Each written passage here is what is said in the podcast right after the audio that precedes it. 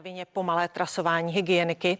Co se současným zlepšováním epidemické situace udělají Vánoce a co nová varianta Omikron?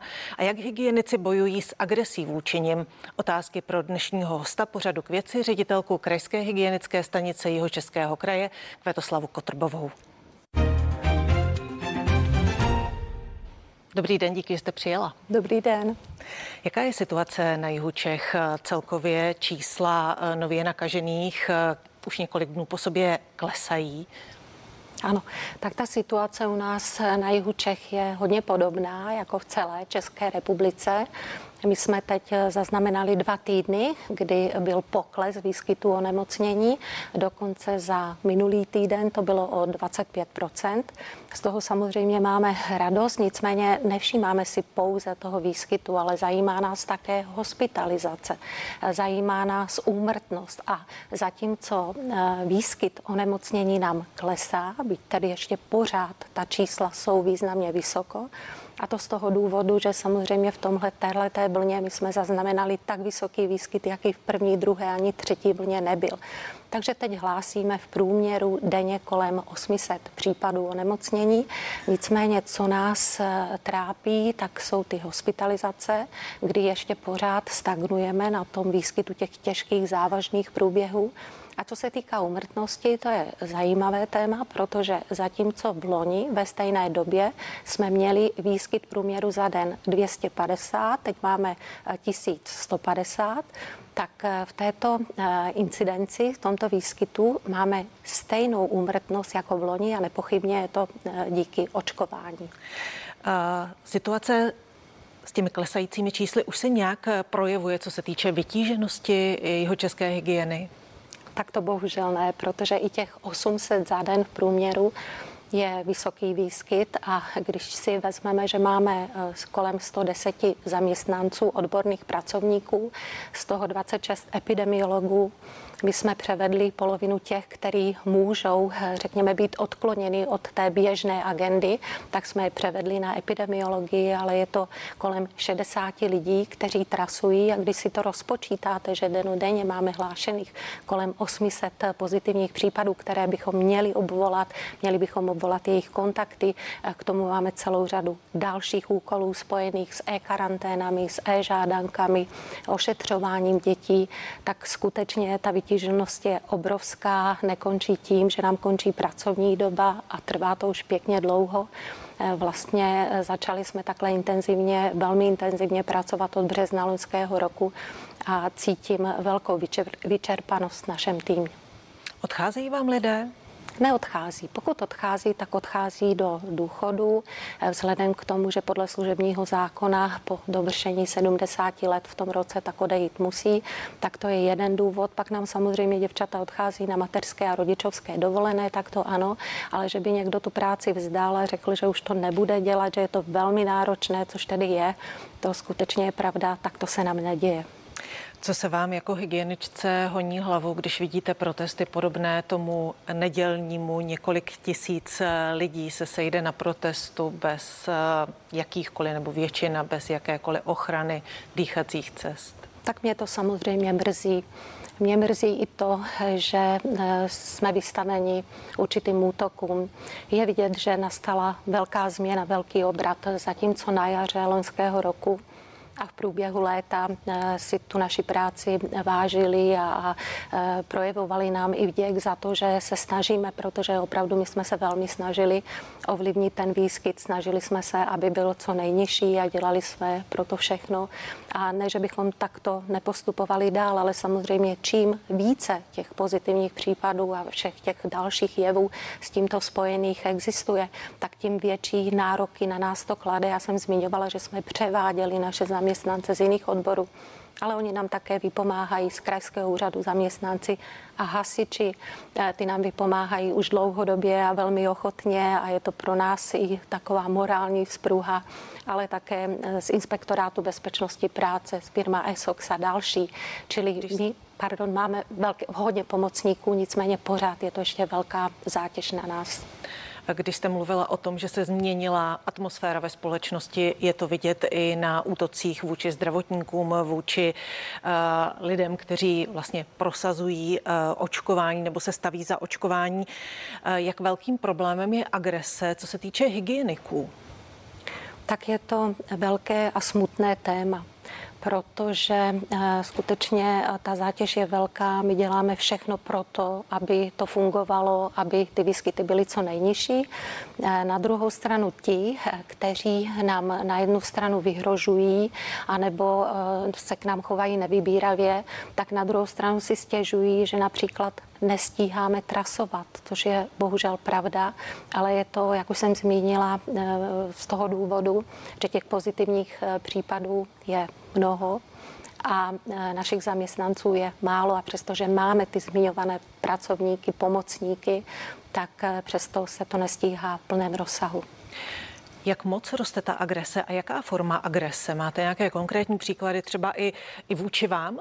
Ano, zrovna když jsem sem jela do studia, tak jsem řešila s policií České republiky útoky eh, na eh, naše pracovnice v Písku. Je to většinou po telefonu, takže my nerozklíčujeme, kdo nám vyhrožuje, ale je to výhruška, která kdyby se naplnila, tak eh, samozřejmě by mi nedopala dobře. Takže proto my se snažíme o všech těchto situacích informovat policii a e, snažíme se ale na druhou stranu e, tu veřejnost e, s nima samozřejmě mluvit, přestože ten telefonát je agresivní, snažíme se být klidný. Můžete mi, můžete mi říct, jak třeba takový telefonát tedy vypadá? Jak si to mám představit? Prostě někdo zavolá, že my samozřejmě zvedáme všechny telefonáty a jenom teď třeba to byla ta aktuální záležitost kolem nové vyhlášky, povinnosti očkování, tak nám volal pán, kterému se to nelíbilo a který naznačoval těm našim děvčatům, že pokud eh, to takhle bude pokračovat dál, takže to nemusí, až oni výjdou z toho našeho, eh, z našeho zemního pracoviště, takže to nemusí s nima dobře dopadnout. A to je samozřejmě informace, kterou já musím brát velmi vážně a nerada bych, aby se cokoliv těm děvčatům, které, jak už jsem zmínila, od března loňského roku pracují ve velkém pracovním nasazení, tak aby se jim cokoliv stalo. Čili informují o tom policii České republiky. Vy říkáte, že se snažíte eh, s těmi lidmi mluvit, eh, jakým způsobem se dá eh, mluvit s člověkem, který vám vyhrožuje vlastně fyzickou likvidací. Víte, není to jednoduché. My také jsme neprošli žádným školením, eh, řekněme, eh, v této eh, problematice psychologie jednání s takovýmto agresorem. Nicméně mnohokrát, protože i mně se to stalo, já jsem měla několik telefonátů, nebylo jich mnoho, to zase musím říci, že to, co slyším od jiných kolegů, kolik těch výhružek je, tak to u nás v Jižních Čechách určitě nebylo, ale občas se nějaký objeví a tím pádem je třeba jenom v klidu vysvětlovat, že ta situace je vážná, že umírají lidé, že je třeba proto dělat všechno pro to, aby tomu tak nebylo a že máme jenom několik možností, jak se tomu chránit. Máme protiepidemická opatření a jedno z nich, to nejdůležitější, je očkování.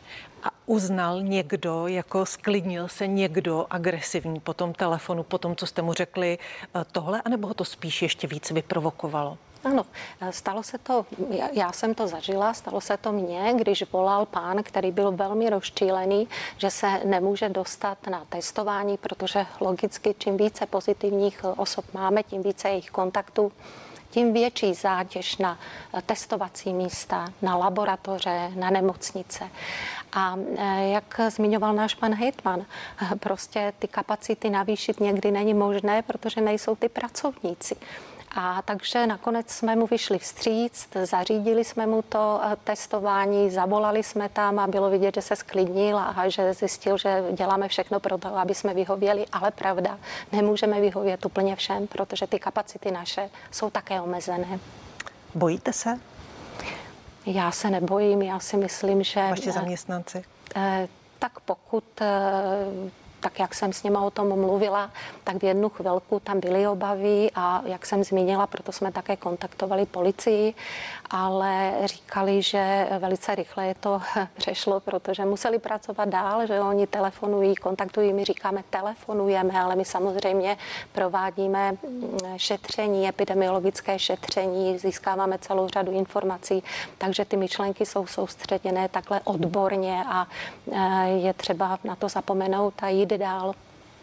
Když jste říkala, že kontaktujete policii, už máte nějakou zpětnou vazbu, třeba, že by policie eh, našla toho agresora, který vám volal, eh, potrestala. Máte nějakou zpětnou vazbu? Ne, takovou zpětnou vazbu nemám. Ono je to samozřejmě velice těžké, volají na pevnou linku, my jenom víme, kdy volali, který den a v kolik hodin, ale jak jsem zmínila, těch eh, výhružek zase tolika není.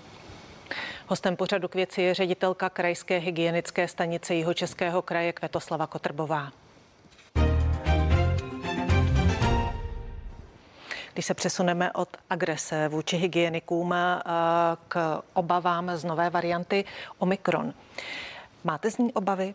Třeba ve Velké Británii se šíří poměrně rychle a každý den podle odhadů tam přibývá 200 tisíc lidí. S tímto odhadem přišel britský úřad pro zdravotní bezpečnost.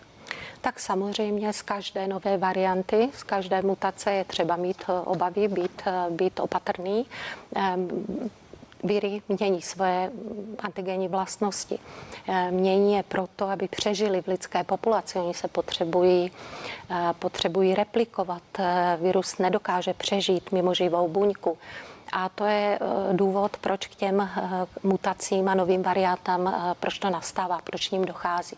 A samozřejmě, jako náhle se objeví nová varianta, tak vyvstávají otázky typu, jak moc bude infekční, jak moc bude virulentní, to znamená schopný způsobit těžké a smrtelné onemocnění, jak bude ten nový virus, ta nová varianta schopna přežívat v zemním prostředí, protože například na rukou nebo od toho se odvíjí také možnost přenosu aerosolem, jak bude lehce pronikat do buněk a co je velmi podstatné, jak bude reagovat na protilátky, které jsme si vytvořili, a to po očkování anebo po předchozím onemocnění. Takže je třeba být velice opatrný a připravit se na to.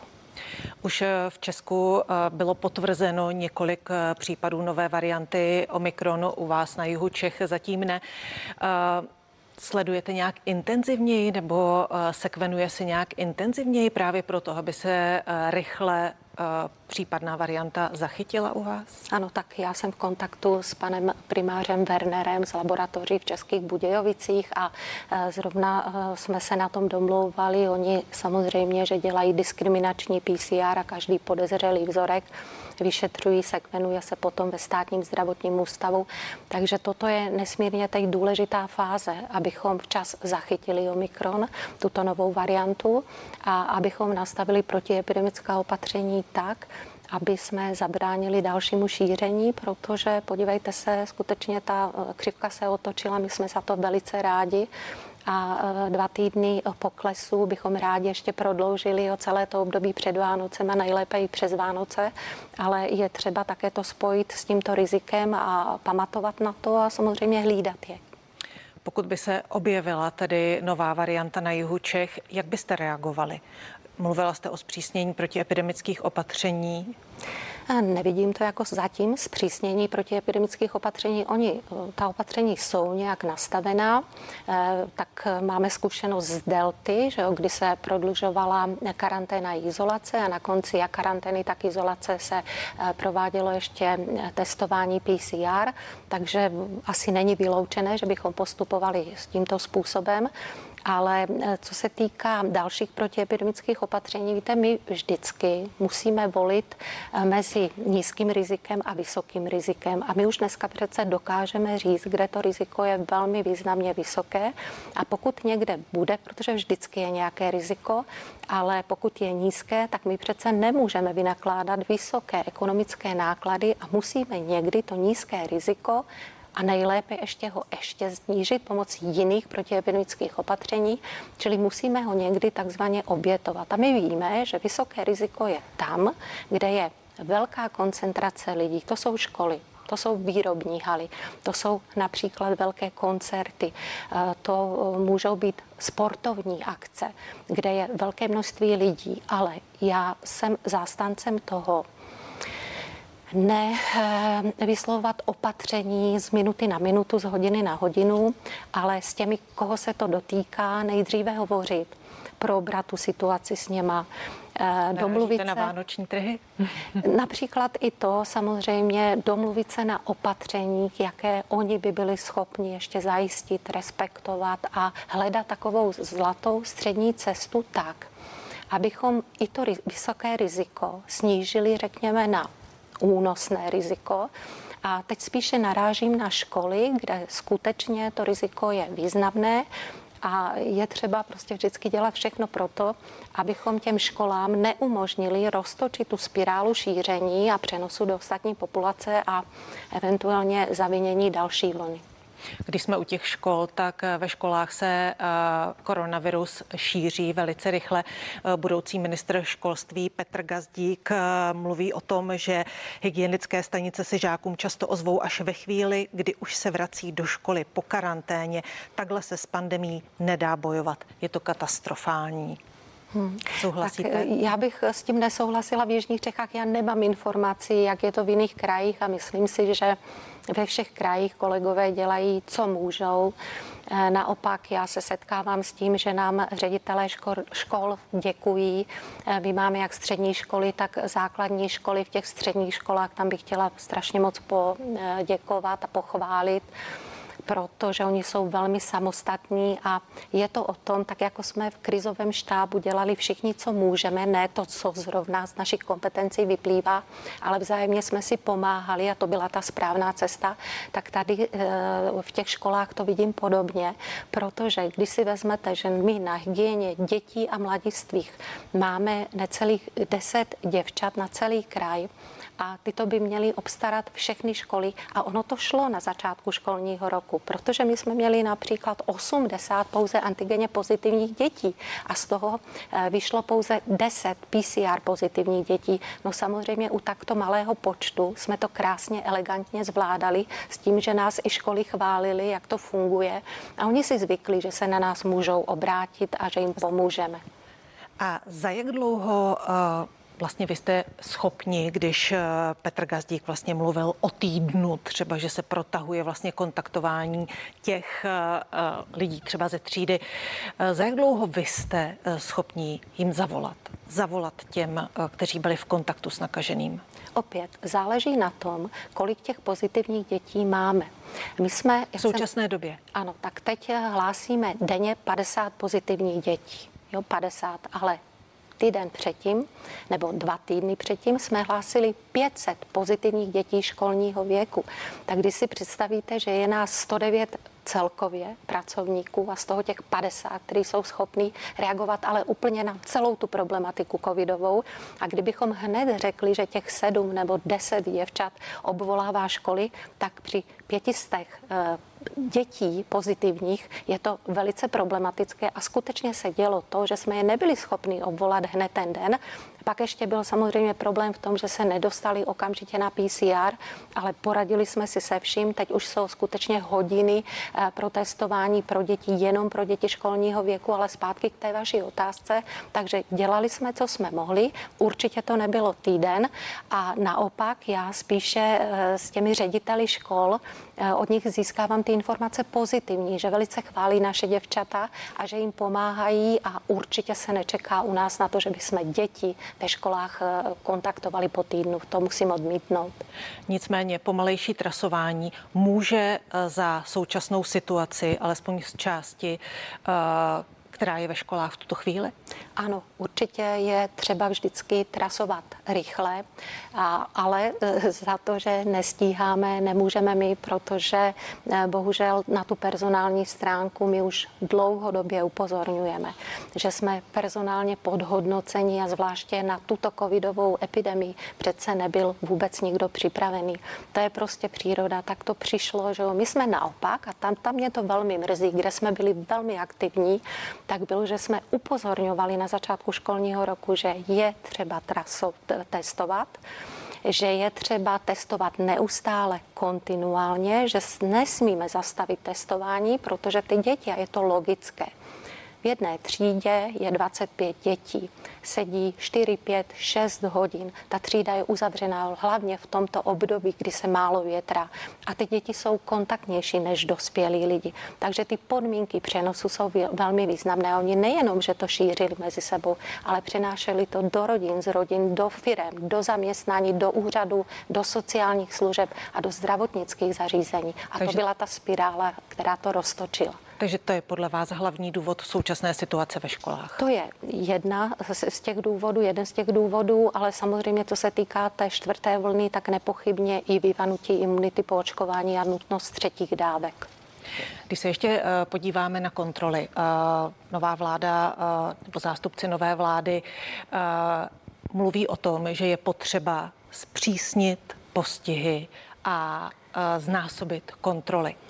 Jak to vidíte vy? Kontro, kontrolujete dostatečně? tak my jsme provedli za eh, říjen a listopad eh, asi 700 kontrol. Eh, víte, já jsem zástancem spíše toho vysvětlování, ne používání síly, nezavádění epide- protiepidemických opatření z minuty na minutu, ale podle mě je strašně důležité vysvětlování. A když si vezmete, že jsme na 400 třeba kontrolách, kdybychom jenom ve 200 případech ty lidi přesvědčili a oni by potom tu myšlenku šířili dál, tak si myslím, že je to daleko přínosnější, než to, abychom je pokutovali, nějak významně pokutovali. A já mám tu zkušenost i s firem. Mám tu zkušenost například ze sportovních svazů, kdy zástupci přišli za mnou a my jsme se domluvili, jestli je možné snížit riziko na fotbale, na volejbale, na hokej, anebo eh, při přípravě eh, skiareálu Lipno. Čili eh, jsem za to, abychom s těmi, kterých se to bude, ta naš, ty naše opatření, kterých se budou dotýkat, abychom si sedli, abychom se domluvili na postupu, eventuálně na tom, jak oni nám můžou pomoci, například ve zvyšování proočkovanosti tím, že dávají vstupenky, které ten, kdo je nově naočkovaný, dostane zadarmo. Tak za to bych jim chtěla poděkovat. Při těch kontrolách vysvětlování uh, už dlouho platí nějaká pravidla nebo delší dobu. Uh, asi není potřeba vysvětlovat uh, třeba v restauracích, že mají kontrolovat bezinfekčnost. Tam to zabírá? Eh, víte, eh, opět je Nebo to... nedáváte, vůbec nedáváte pokuty? Ne, samozřejmě, že eh, pokuty dáváme, ale my neděláme jenom kontrolu mimořádných opatření, ale kontrolujeme i jiné a samozřejmě ty, ty pokuty, pokud je nutné, tak dáváme. Říká host dnešního pořadu k věci, kterým byla ředitelka krajské hygienické stanice jeho českého kraje Kvetoslava Kotrbová. Díky za váš čas. Já děkuji za pozvání. A vás ještě pozvu ke sledování zpravodajské relace, která začíná už za chvíli. Užijte si hezký den se CNN Prima News.